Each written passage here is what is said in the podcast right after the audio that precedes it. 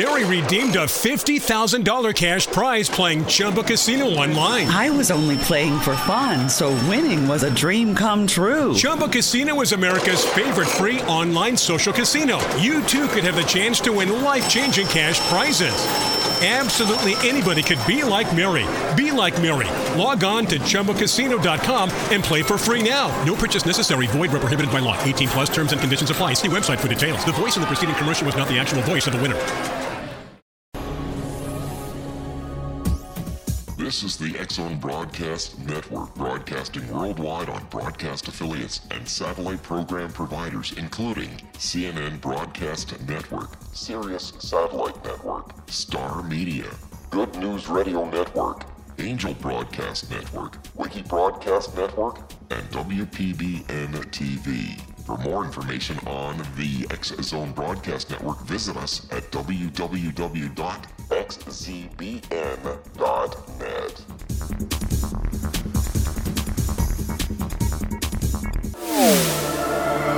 The X Zone Radio Show with Rob McConnell is largely an opinion talk show.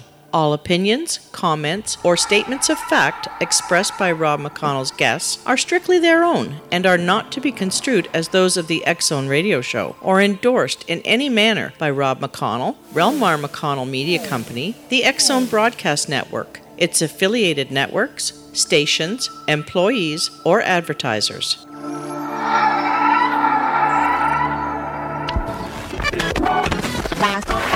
All Hit Radio.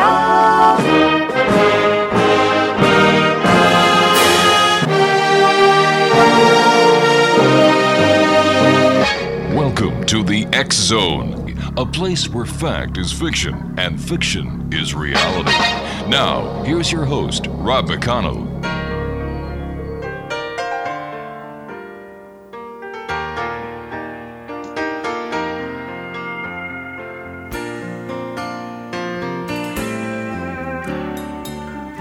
Everybody likes a celebration.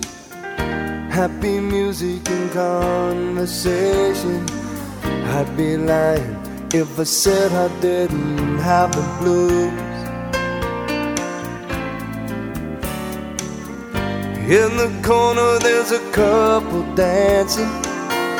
From the kitchen, I can hear them laughing. Oh, I wish I was celebrating too. And I know, I know this night, this night won't last forever. And welcome back to the X Zone, everyone. I am Rob McConnell. We're coming to you from our broadcast center in Hamilton, Ontario, Canada, on the X Zone Broadcast Network, iHeartRadio Network, Digital Satellite Network, and a slew of other ones around the world. And if you'd like to find out what's going on in the Zone and on the Zone Broadcast Network, just visit our site at www.xzbn.net. Here's a question, Zone Nation. What if things were made in the USA again? Well, my guest this hour is James A. Stuber, and he wrote a book uh, entitled What If Things Were Made in America Again? How consumers can rebuild the middle class by buying things made in American communities. Jim has a passion for staunching uh, the flow of American jobs overseas and bringing jobs back to America, in large part due to his family's background in steelmaking in Ohio, Pennsylvania, and West Virginia. In pursuit of that passion, in addition to writing this book, Jim has found Made in America Again, a movement of consumers dedicated to building healthy communities across America by buying things made in those communities. Jim is an attorney and entrepreneur and formerly served as a legislative assistant to a member of the U.S. House of Representatives. He holds a degree from Georgetown University and a bachelor's and master's in political science from the University of Pennsylvania and Columbia University. And uh, Jim, welcome to the Zone and congratulations on all the great things that you are doing. My hat is off to you, sir. Oh, thank you, Rob. It's great to be with you tonight, and uh, I'm just very grateful that, in fact, that book finally exists. It, it took uh, three years when I thought it would take one. Well, I, I, I, I can only imagine how busy you are as an attorney, as an entrepreneur. Where did you find the time to write the book, Jim? Well, basically, I phased down my other work. I Uh-huh. was working as a consultant for a, a, a earlier stage medical device company, Mhm. And uh, over these three years, I phased that out uh, to almost nothing now for this for this past year. So a good deal of our family uh, savings went into this uh, Right. as as uh, as I was uh, completing this work. Your mission sounds a lot like the mission of President Trump. Well, yes, uh, he was the only candidate on the Republican side, and Bernie Sanders was the candidate on the Democratic side who pointed out that uh, globalization was not working. Yeah. And, and that uh, the American consumer, uh, American uh, worker was suffering. Uh, just something that uh, you know, most of our political elites and academic elites just failed to recognize. I uh, I happen to like President Trump. I think he's got he's on the right track. So I please don't misunderstand if you thought I was giving you a hoodwinked um, question there.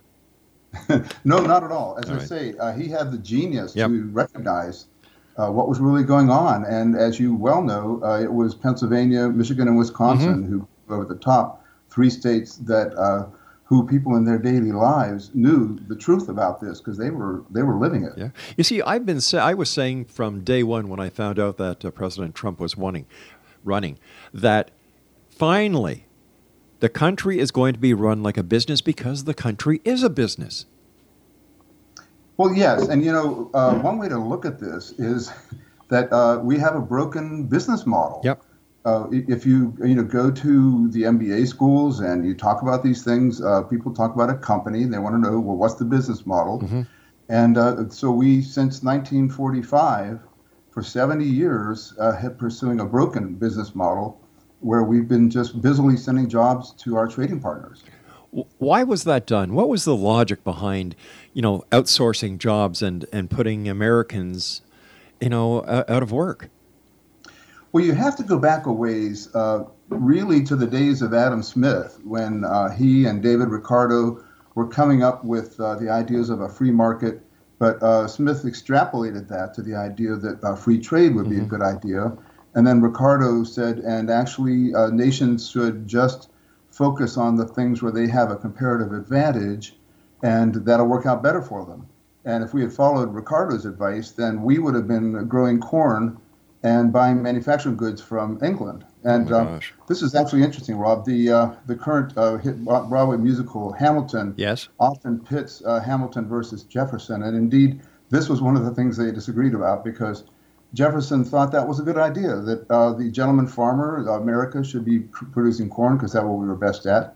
But Hamilton said, no, uh, we need to build up our manufacturers in exactly the same way England had Yep. done behind its protectionist barriers. And so, in the end, in the, end, Hamilton won out. And for 150 years, we did build up our industry behind a, a wall of protection, uh, and it worked out very nicely for us. Meanwhile, uh, England, to its detriment, in the 1840s, did adopt uh, Ricardo's theories and opened and adopted free trade, and that began their long decline. So it has not worked out well for them.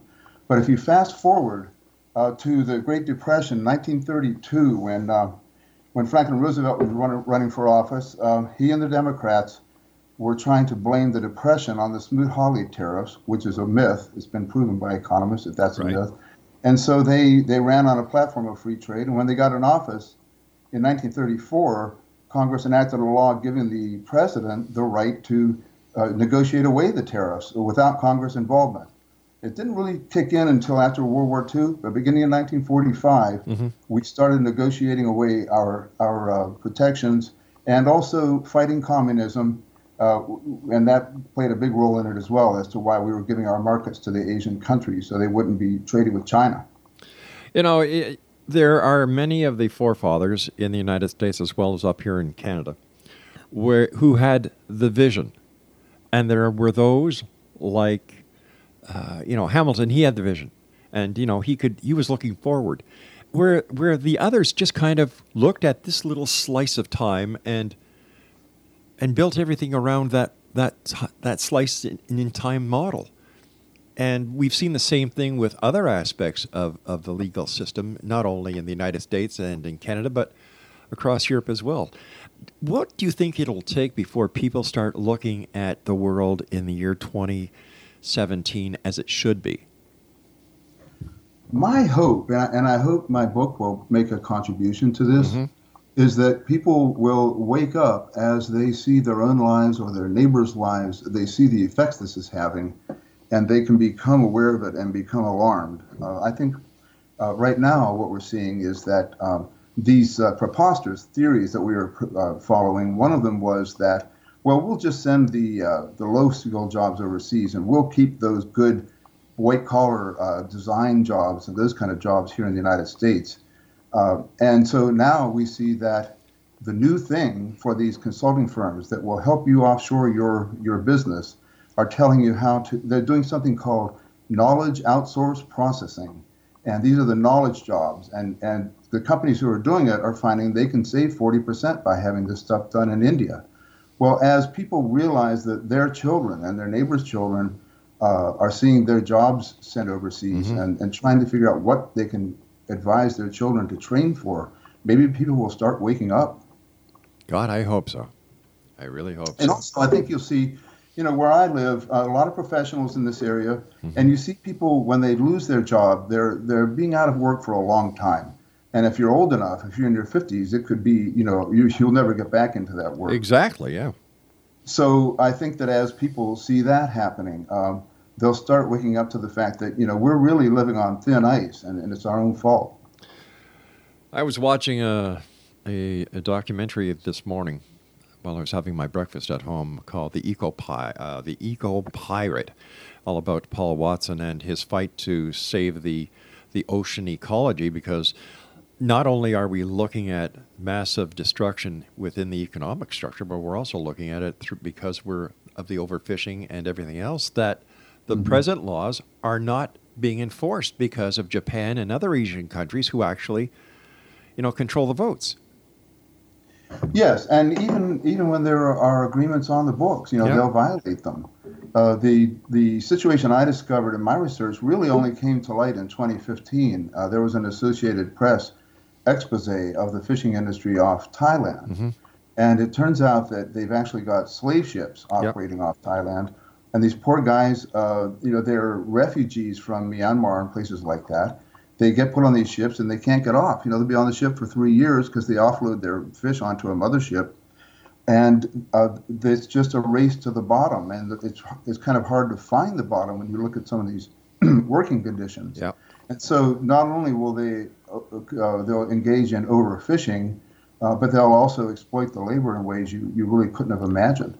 Unreal the topics that you and I are talking about this hour, uh, have hasn't this been covered before? I was surprised. You know, when I started looking into this, mm-hmm. um, I, I, I, realized that most of these topics uh, in the daily press get a very superficial treatment. So they might refer to how well the stock market is doing. They might look at the top line mm-hmm. unemployment number, and maybe that's under 4%, and that sounds pretty good. And then buried in the article somewhere, we'll say, uh, well, but long term unemployment remains a problem or un- underemployment remains a problem. When you look into it, you realize that if you add up all of the people in part time who wish they were full time and yeah. people who are underemployed for their skills, you've got 10, 12, 16% uh, underemployment and, and, unemployment. It doesn't get reported.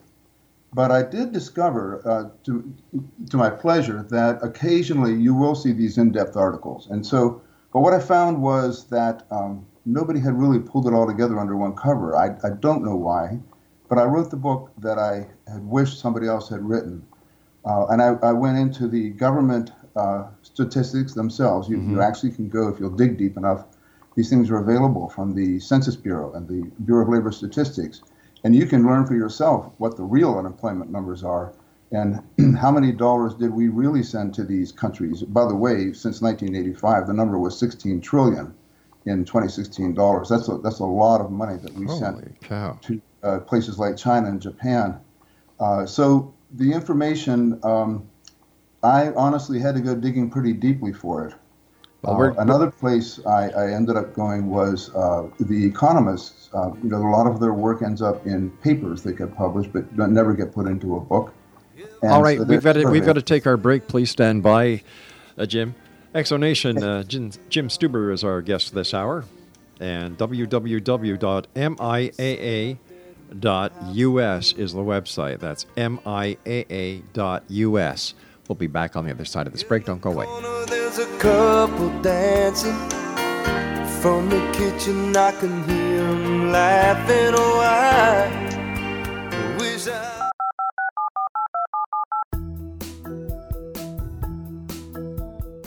Did you know that when you're on the road with limited data or Wi Fi, you can still listen to the X Zone Radio Show with Rob McConnell, The Science of Magic with Gwilda Wiyaka, X 1, Dimension X, Space Patrol, and every minute of the Zone Broadcast Network by calling 213 401 0080, courtesy of Audio Now.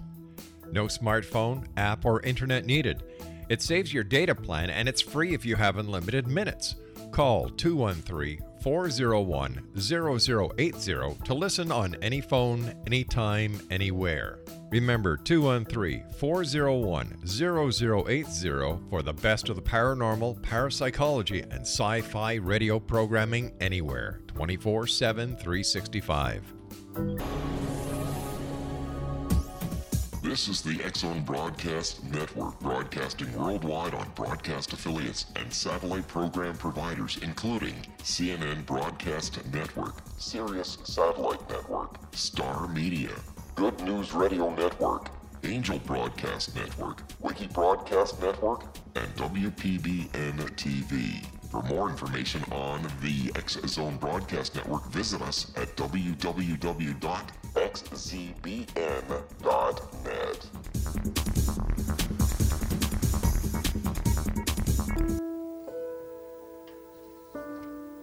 I will remember you. Will you remember me? Don't let your pass you by. Weep not for the memories. Remember the. Welcome back, everyone. Don't forget, you can join me Monday through Friday from 7 a.m. Eastern until 9 a.m. Eastern as I sit in the anchor chair at Channel 365. News talk, music, entertainment, and information to start your day with. That's Channel 365, and the name of the show is Good Morning 365 with yours truly, Rob McConnell. My guest this hour is Jim Stuber, and uh, he's written a very interesting book, X Zone Nation. And uh, since Christmas is right around the corner, this is a book that I certainly would recommend you to buy. What if things were made in America again? How consumers can rebuild the middle class by buying things made in American communities. And once again, the website is www.miaa.us. Jim, uh, what was the what was the most startling information that you found during your research that you knew had to get out there and John Q. Public, we the people, had to see it? Well, uh, I'd say the I was startled probably most by the working conditions in the uh, factories and fisheries uh, abroad. Uh, and you know, kind of the, the tagline I came up with was that your smartphone was made in a labor camp, and your clothes were made in a sweatshop, and your fish were caught on a slave ship. Oh gosh. I, I really didn't have an appreciation for that. Uh, the place that makes the Apple iPhones had to put up uh, nets because people were jumping off the roof to commit suicide because of their uh, they lived in these dormitories where they had to stand in line to go to the bathroom and wash their clothes and work 12-hour shifts. So, uh, and and that this was uh, how widespread that was. Uh, so, uh, I'd say that was one of the things. But probably the most uh, startling thing I found was the depth of the social and economic distress that's been caused in American communities scattered all across the country where the major employer closed down and, and how that community struggled afterwards. One of the things that really got me was I realized there was a famous uh, economist, Angus Deaton, who's a Nobel Prize winner. He and his wife, Anne Case, at Princeton, uh, real, rec- they noticed that the uh, lifespan of white Americans without a college education was going down and uh, was uh, decreasing instead of increasing. and they looked into the causes and they discovered something they called the de- deaths of despair. and it's basically drug overdose is suicide, and drinking yourself to death. And they, uh, uh, if you look at the uh, incidence of these things, they just take off in about the year 2000, which, uh, not coincidentally, is exactly the year when our uh, jobs started going to China. And then some other economists have connected the dots. They've looked at the communities and the industries that were subject to the Chinese competition, and they've seen that these deaths of despair were higher. There's a statistical uh, correlation with them. So um, I, would say the thing that surprised me even more than the working conditions mm-hmm. abroad was uh, how hard hit our families and communities have been who have been seeing these jobs lost. Jim, why did the government let that happen? Why didn't the House of Representatives or the Senate do something about this?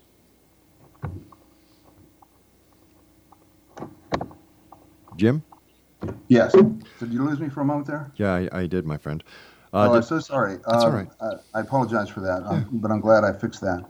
Um, I, when you lost me, I believe I was explaining that the uh, communities that experience these job losses, the depths of the social yes. and economic uh, impact there really shocked me.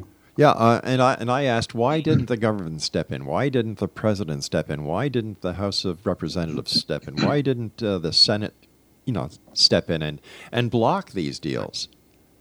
Well, it wasn't even uh, it wasn't the particular deals. The countries that are most problematic for us mm-hmm. are China, uh, Japan, and Germany. But perhaps you're right because you could call China's entry into the World Trade Organization and our granting of uh, most favored nation yeah. treatment to China as a deal. It was it followed on the NAFTA deal that w- was in 1994, and the, and uh, Clinton started the China thing, and Bush finished it up. Uh, and I think my answer is that in, um, inexplicably, our leaders have been in the thrall of this theory of free trade. Uh, when I looked at the NAFTA debates, uh, there was a documentary done about it, and Congressman Bill Archer of Texas was on the House floor explaining how this was going to be so wonderful for American jobs because we were going to create a Mexican middle class that was going to be buying automobiles and diapers and air conditioners from America.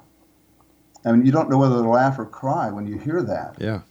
And, and you so you have to wonder, did they really believe that?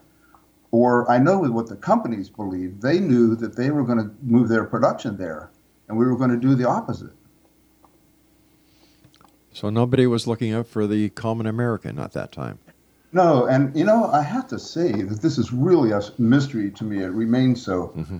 Uh, when I was a congressional staffer, uh, we my congressman from, was from South Florida, which is typically a retirement uh, and tourism area. We yeah. had few manufacturing jobs, but we had uh, a, a, plant that tested uh, engines for Pratt and Whitney, mm-hmm. and he would go out there every election and, and shake hands and we would he would have walked through fire rather than uh, lose any of those jobs. And I'm just still scratching my head, wondering how these members of Congress could have been voting for these things and, and destroying jobs in their districts. And honestly, uh, I've got two degrees in political science, and I still don't, don't understand it. It's enough to make you uh, start drinking, right? yeah, it could. Yeah. And you know, uh, your tagline for your show is kind of funny, but it's it's really a question of you know what's the reality yep. here, and uh, I say in, in, in the book that it seems to me that that it's as if we're in the thrall of some sorcerer who has got people so convinced that this free trade is working in the face of all the evidence to the to the contrary. Uh, it's it's really uh, frightening. Well, I, I often wonder how many pockets were lined and how well, deep yeah. that lining went. Uh, yeah. Uh, I, I, think if you look at the NAFTA debate, you'll see uh, some congressmen fighting tooth and nail against it, mm-hmm. uh, and then there's a there's a rich uh, history of all the deals that were struck to to get enough votes, you know, for that thing to pass, and and um, I think it's a great mark of shame on, on, on the U.S. Congress, which you know is a, dear to my heart as an institution. I worked there and I, and I actually ran for Congress at one point. Can I ask? Can, I, think, can I ask you a sidebar question? Go right ahead. All right. As a as a former person who worked in the in the Congress and a, as as a person who was going to run, what do you think about the state of the of Congress and the and the Senate now? Well, one thing is uh, my uh, boss retired at the end of 1978, and even right before he retired, uh, we were witnessing a loss of civility, Really, of an ability of people to have different opinions on something and have a debate about it uh, in, in some kind of a civilized way. So I think we've lost, uh, you know, the ability to disagree and uh, certainly the ability to, to compromise, and, and I think that has uh, that's taken a toll. But, uh, but the thing that I, I would say I'm really mystified about now and that concerns me the most is that we still have uh, members of Congress who are holding office and who have got their uh, constituents convinced uh, that this free trade and globalization is the right track. Um, and it, I, it just concerns me deeply that uh, our, our voters are being sold a bill of goods. Well, I, I once again, uh, I think that President Trump is looking at these uh, these different uh, trade agreements as as through the eyes of a business person, a very smart and successful business person, and that like even with uh, NAFTA, he said, "Hey, we're getting out of it. We'll deal with each country individually. We're not going to take these group agreements any longer." And and you know you've you've got to once again admire the guy for taking the bull by the horns and I know that there are those people are who are for President Trump. There are those people who are against President Trump, and you know this is the right of of, of every person in a democratic society. Me, I look at it as a as a visitor. Well, yes, uh, but the thing is this: th- there are real limits on what President Trump can accomplish. Yes. And at the end of the day, I think that his best uh, use is as a bully pulpit to raise people's awareness of how high the stakes are here. Because uh, if you consider Mexico, for example, uh, if their wages are one tenth of American wages, you can't negotiate that away in a, in a trade agreement. So the the agreement it wouldn't be a free trade agreement because the only way to uh, resolve that difference would be to impose tariffs on our, our side of the border.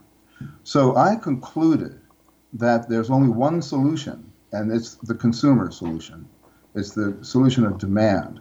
And that I'll give you an example. Uh, as I looked at 2016 to see what the future might hold, I noticed that Nabisco was moving its Oreo production from uh, Chicago to Mexico. Wow. And they wouldn't do that if they knew that consumers would not purchase the Oreos made in Mexico. Ford announced they were going to move their entire small car production to Mexico. They subsequently decided they're going to move it to China instead. Now they wa- they would not do that if they knew that uh, consumers had decided we're not going to buy our cars made in China because we realize what a terrible effect that has. So uh, you you can't really even on a uh, another great example is Vietnam. We had, we uh, entered into a free trade agreement with them, and when you look at the graph of our trade with them, our exports to them are small and flat, while theirs are just going through the roof. Uh, you know the products they're sending to us. Uh, a trade agreement with Vietnam can never overcome the fact that their wages are, are a tenth of ours. So I don't think the um, the president can negotiate a free trade agreement with a low low wage country that would ever work. But what he can do, and I hope he will do as president, is wake the American people up to the fact that uh, this is crucial to our future, but they are the ones who have the power to change it. But in but in today's society, isn't it the bottom line of a product that the consumer is actually looking for? The consumer really doesn't care if it's made in Japan or if it's made in Korea or if it's made by slaves or, you know. Um, Well, that is true of many people. Mhm. Uh, but I do take heart in this that uh, when you look at these movements to uh, buy organic and buy Yeah. green and buy local uh, and and and avoid sweatshops, there is uh, the person that I call the social shopper who who does take other things than price into account. They already exist, and you can add to them uh, the workers, uh, be they in unions or not, uh, who who are attuned to this. Uh, you have pa- patriots, who, you know, veterans who think this is a bad idea. So I think we already have a critical mass of people who could get this ball rolling. And then as other people become aware of the problem, I think they would jump on board. And so you- you can only deal with those about half of us who have a couple of extra bucks in our pocket who can do this. But even even those who are, are having to go for the lowest price, I've been pleasantly surprised at how often uh, there's a product available made in the U.S. that really All right, James, I hate to do this, but we've got to take our our news break at the bottom of the hour. X Zone Nation. Jim Stuber is our special guest this hour, and the name of his book is. Ready for this, X Zone Nation? What if things were made in America again? And his website is www.miaa.us. That's miaa.us. We'll both be back after the news. Don't go away.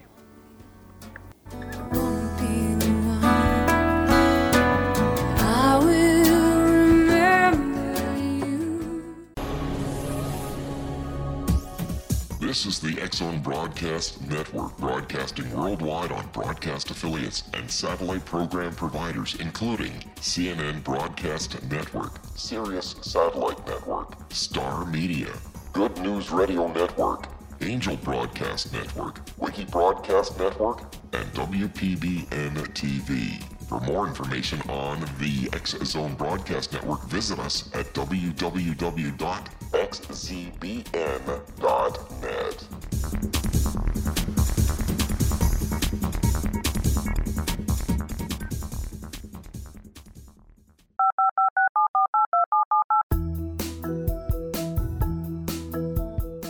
Did you know that when you're on the road with limited data or Wi Fi, you can still listen to the Zone Radio Show with Rob McConnell, The Science of Magic with Gwilda Wiyaka, X 1, Dimension X, Space Patrol, and every minute of the Zone Broadcast Network by calling 213 401 0080, courtesy of Audio Now.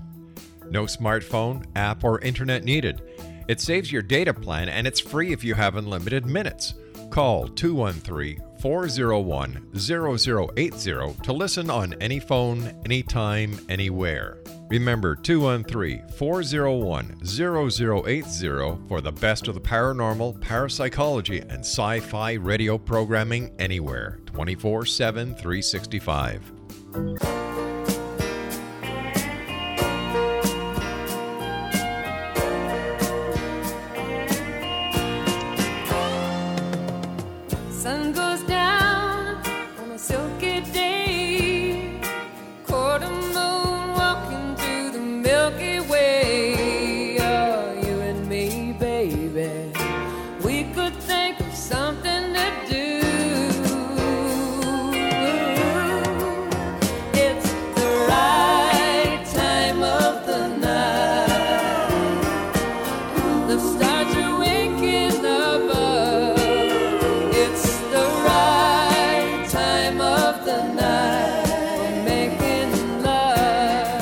Welcome back, everyone. Jim Stuber is our special guest, and his website is www.miaa.us. And he's the author of the newly published book, What If Things Were Made in America Again? How Consumers Can Rebuild the Middle Class by Buying Things Made in American Communities. Once again, his website is www.miaa.us.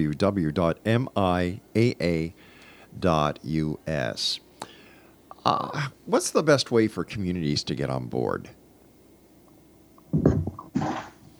Uh, I foresee a time when uh, you will have groups of consumers who are meeting and talking with each other about uh, their discoveries, about the local stores that uh, are uh, stocking American products. Uh, communities can go into their stores and say, uh, you know, could you get some of these made in America? Because you know, we certainly would buy them. Um, communities that can, uh, if they are making something in their in their community, uh, and can promote that through uh, places like my website. Um, also, I, I have a banker friend who uh, really took my book to heart. Uh, he had been a free trader in, in, in all his life until he read this book.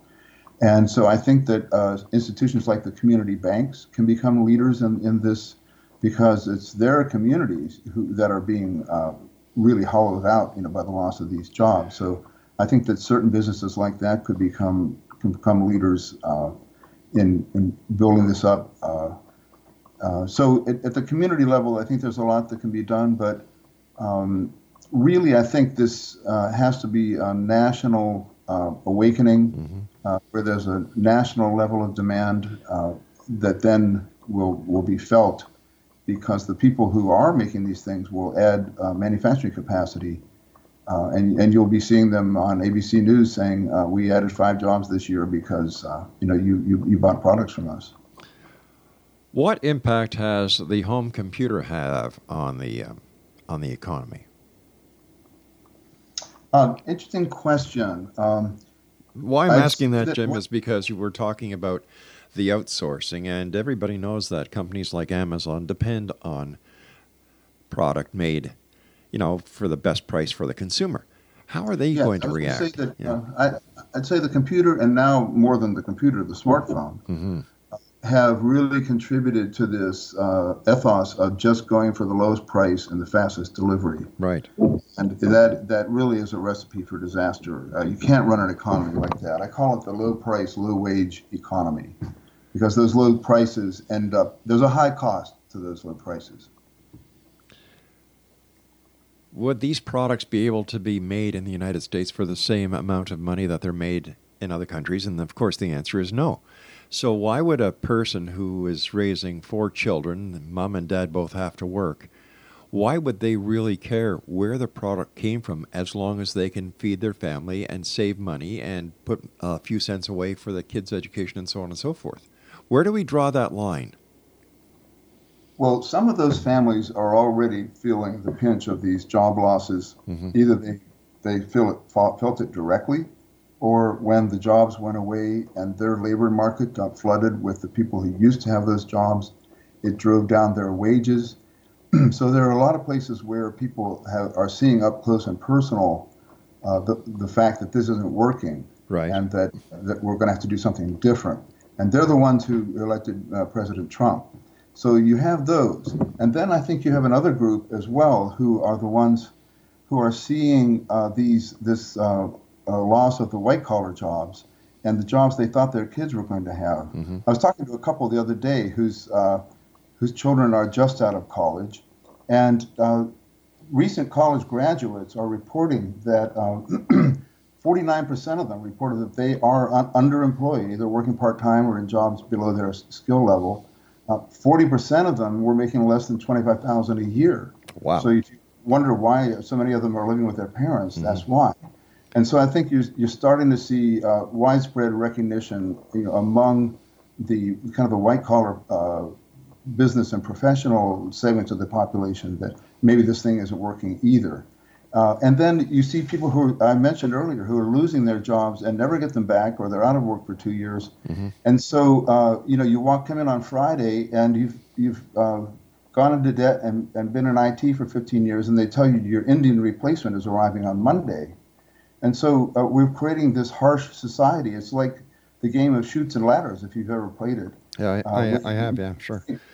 Well, you get up pretty high, and then all of a sudden you land on the wrong square, and you're back to square one. Uh, and that's not the kind of society we should be creating. So I, I agree. I agree, but isn't that the right of any business person to to you know protect the the shareholders at all costs? No, and and that's uh, another uh, problem that I mentioned in the book. There are other uh, uh, uh, aspects of this, and one of them has been our unfortunate uh, focus on single-minded focus on shareholder value. that's not what uh, the United States or Canada were about in nation building. We're we're building a society different than that, and a society where if you get up in the morning and you work hard at a job that needs to be done, that you should have a decent life. And so uh, the idea that just figuring out how to maximize shareholder value will result in a just society uh, is is really a myth. So there are there are ca- forms of capitalism. We we we followed one in, in the kind of the golden 30 years following World War II, where we knew we needed some regulation on the market, uh, where uh, productivity gains were shared with workers, and you saw their uh, their wages increasing as productivity increased, and then we broke that uh, that agreement with the workers. So there's another way to practice capitalism that we need to return to. And Germany is actually doing it quite successfully now, and they're an exporting powerhouse. So uh, we're not stuck in this construct we've got ourselves into. What about the immigration problem with uh, the illegal immigrants uh, taking a lot of the low-paying jobs? How is that affecting the uh, the economy?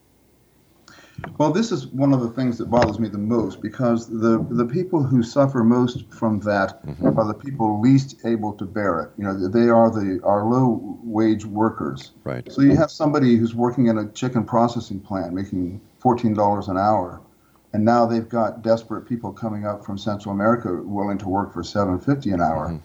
Uh, I can't think of anything that's uh, more morally wrong th- than that. And so uh, this has not had a, a good effect. Congress recognized that we didn't need more unskilled workers. Uh, they reduced the number of visas for unskilled workers to 10,000, which is almost nothing. But what we haven't done is enforced our immigration laws. And as, as uh, President Trump said, well, a nation without borders isn't a nation. Yeah, that's right. Mind you, it seems no matter what the president tries, he's blocked. So what is the what is the, Yeah. you know how is this affecting the the the average American who believes in the system and that the president is the you know held to a higher standard and with all the media negative media play that is that has been given to the president by certain networks? I won't mention CNN but y- you know like how this has an effect on the morale of the coun- country. So how do we how do we fix it all? You know we need to bring the the industry back to america. We need to you know born in the usa made in america america proud whatever you want to call it. We also need to solve the problems of immigration. We need to solve a lot of problems. How how do you do it? And which one if you were president would you tackle first? Well, I, th- you know, I think trade and immigration were, were two great places to start. I, I was mm-hmm. very happy to see President Trump choose those topics as, as places that you know where he could do something. Yeah. I, I think that uh, that as uh, individual citizens, there are really two things to do. And the, the first one that I love is that my book it, it really has the happy distinction of having a last chapter that has a practical solution because nobody can make us buy a shirt made in Vietnam or Right. prevent us from buying a shirt made in the United States. Uh, and so consumers really have the power to change this. And then I think the next thing we can do is uh, at the ballot box, at the level of the state representative and the uh, member of Congress, uh, that I could foresee, you know, kind of something like what happened with the Tea Party in 2010 is that uh, voters will, on no uncertain terms, tell uh, their candidates that uh, we are fed up and we are not going to listen to your uh, free trade theories any longer, and we're not going to uh, we're not going to go for soft immigration, uh, and and we're going to hold you to that, uh, and, and we're going to support somebody else if, if if you don't tell us you'll do that. I, I can understand that that logic, that way of thinking. But what does this tell the average American when the president signs an executive order and the courts knock it down?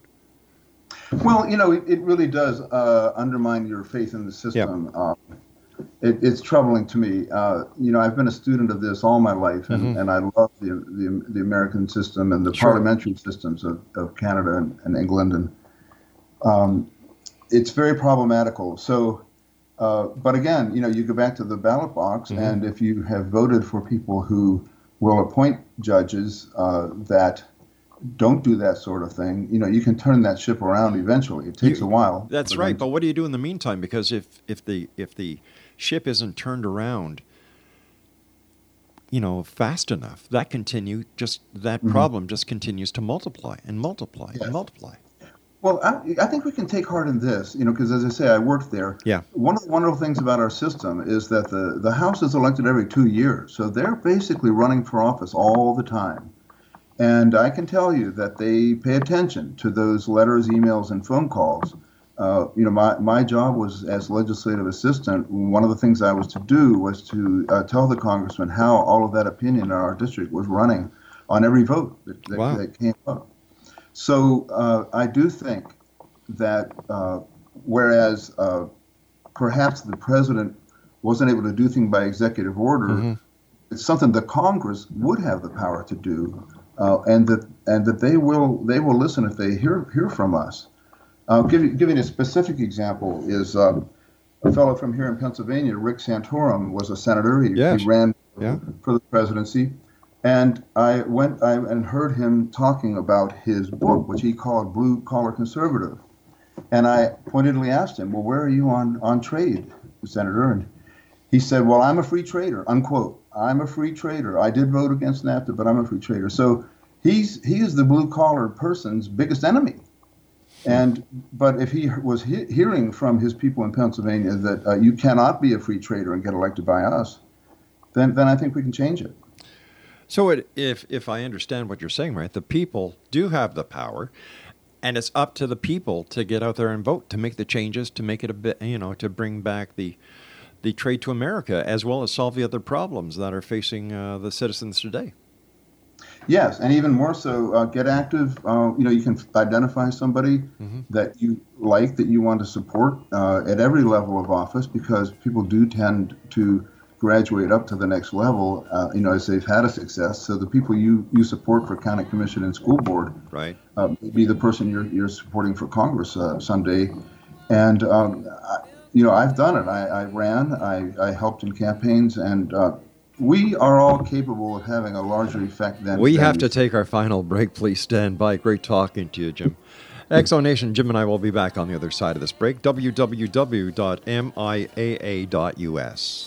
The stars are waking above. The Earth is under ever increasing pressure from untenable lifestyles and growing populations. Yet, viable answers seem in short supply. What if I told you there's an ancient form that can empower you to take charge of your life? What if your entire family could be enfolded and supported by life itself, finding safe passage through challenging times? I'm Gwilda Wiyaka, founder and director of Path Home Shamanic Art School with great news an upcoming series of leading edge online affordable classes based in an ancient form of shamanism easily learned and used by your entire family. Galactic Shamanism, Art of the Ancients, Key to Tomorrow are a series of online adult and children's lessons instructing your entire family on natural law, how to cooperate with and be supported by the powers of the universe. Visit findyourpathhome.com to find these unique and powerful classes. This is the X Zone Broadcast Network, broadcasting worldwide on broadcast affiliates and satellite program providers, including CNN Broadcast Network, Sirius Satellite Network, Star Media, Good News Radio Network, Angel Broadcast Network, Wiki Broadcast Network, and WPBN TV. For more information on the X Zone Broadcast Network, visit us at www.xzbn.net.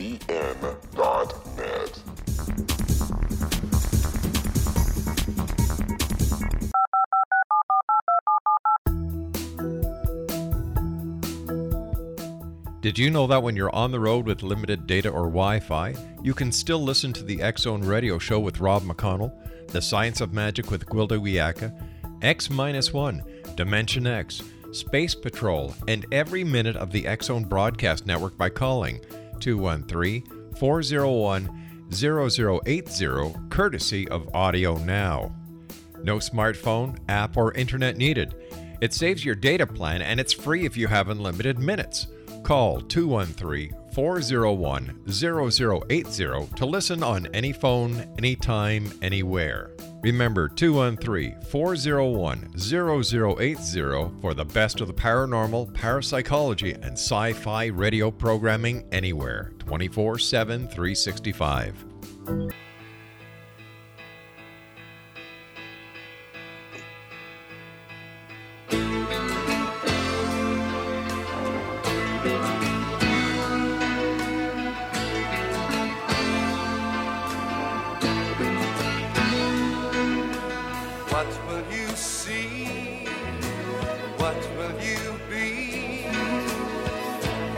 You want to love is easy. How will you know if I am for you? You won't know me to see me, but you'll know by what I do. For I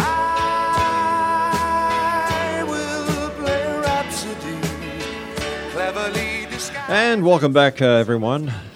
Before we get back to our guest this hour, I'd just like to uh, let all you people like to keep track of what songs we play during this uh, the segment. Let me see. We started off with Sawyer Brown. This night won't last forever, followed by Sarah McLachlan. I will remember you. Then we had Jennifer Warnes Right Time of the Night, and our final uh, bumper coming into this segment was Burton Cummings and I Will Play a Rhapsody. Jim Stuber, Stuber is our special guest, and uh, he's the author of What If Things Were Made in America Again? How, can, how consumers can rebuild the middle class by buying things made in American communities. Jim, I want to thank you ever so much for joining us on the show tonight. I wish you much success because we need to get the movement going, my friend. Yes, I, I think so. Uh, and you know, there's I think the window of opportunity will close. So I would try to convey a sense of urgency about this. Uh, you know, we we live our everyday lives. We're trying to raise children and Mm-hmm. and uh, you know get the job done at work.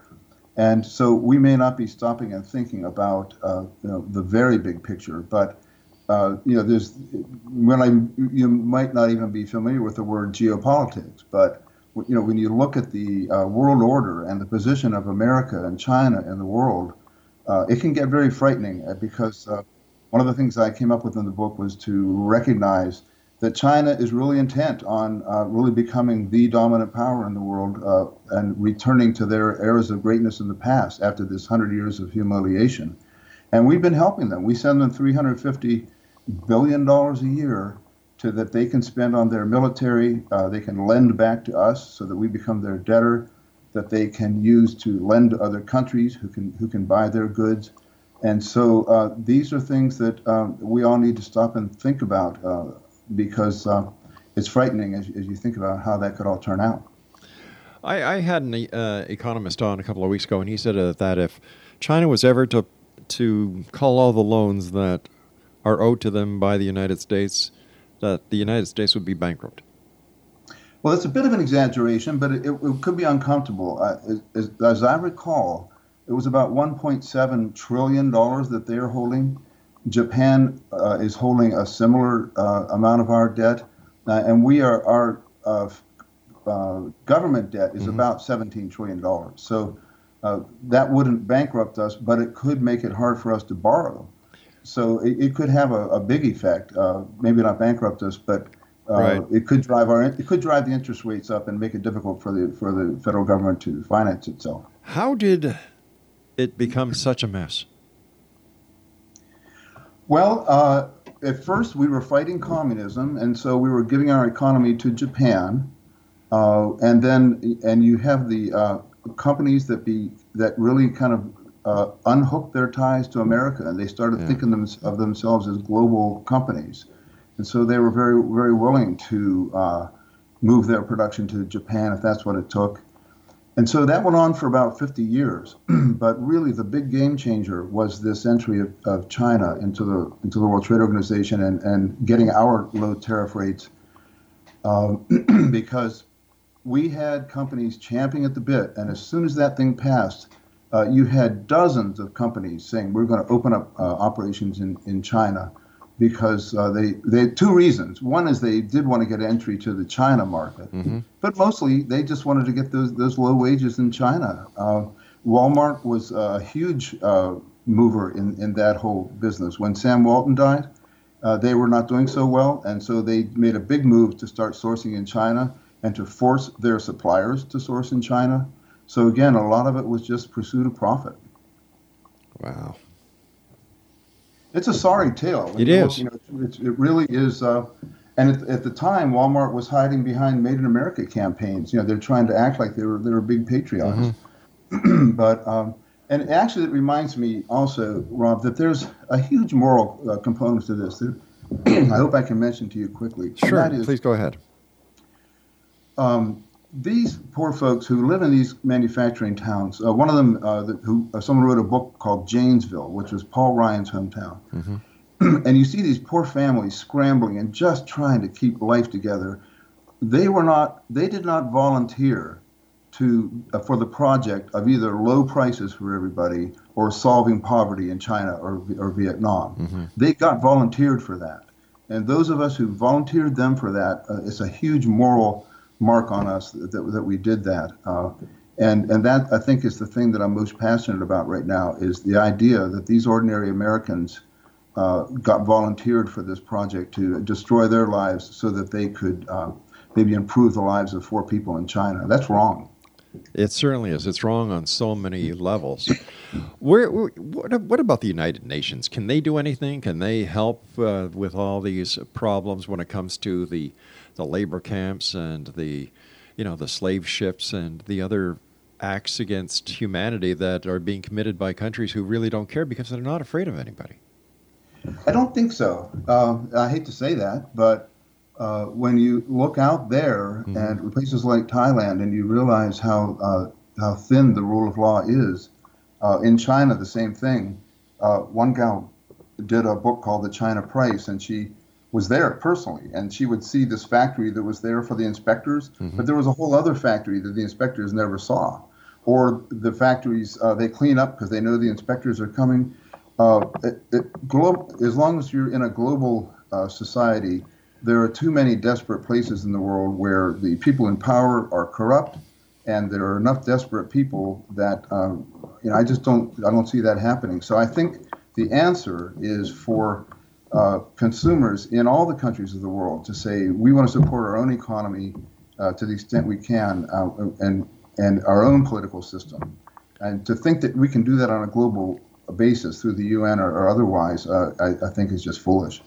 Well, let's just take a look uh, for a moment at North Korea, and and and the threat that uh, you know is being arched against the United States, and then you've got China in the middle, and you've got President Trump going to China to negotiate with China, and China is being used as the buffer between the United States and and North Korea. I, for one, cannot understand what China would do that would have any influence over the decisions of the North Vietnamese. Well, uh, China is North Korea's biggest trading partner. So if China wanted to, you know, it could stop importing coal from North Korea. You know, it, it could really put the screws on. Uh, But would North they? Korea.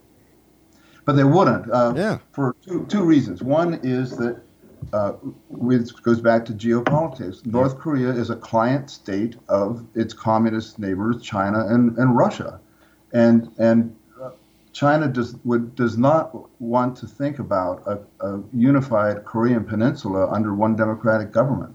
And then the other is just simply economics. That there are a lot of businesses on the China side of the border that would suffer if, if China really embargoed North Korea.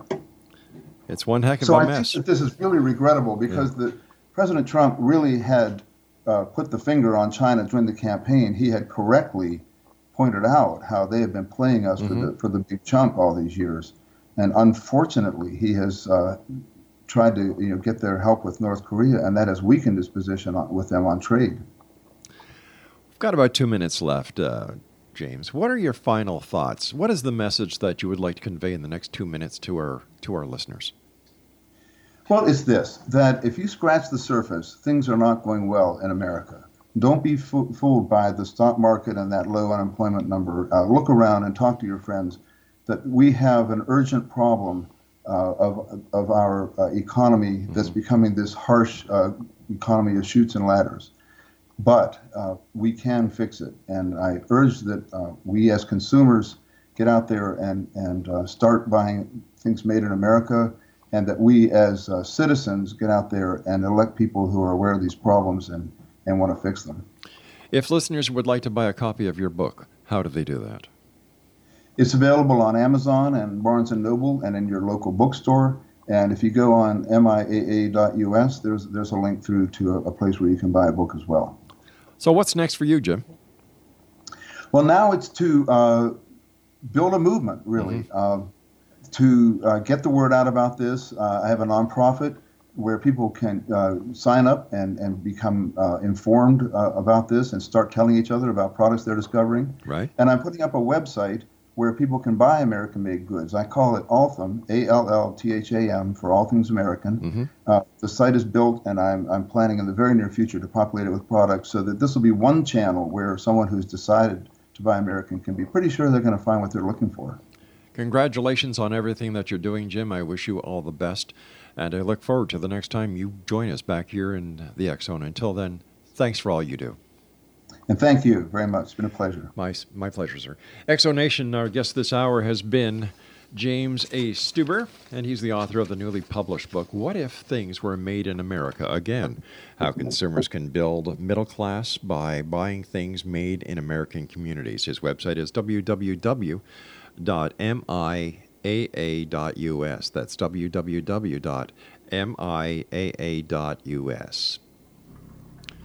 I'm going to visit that man's site. Come on, gang, let's get behind him. He's got the right idea. I'll be back on the other side of this break as we continue here in the X Zone from our broadcast center in Hamilton, Ontario, Canada, on the X Zone Broadcast Network, iHeartRadio, and around the world through our different affiliates and satellite network providers. My name's Rob McConnell, X Zone at XZoneRadioTV.com.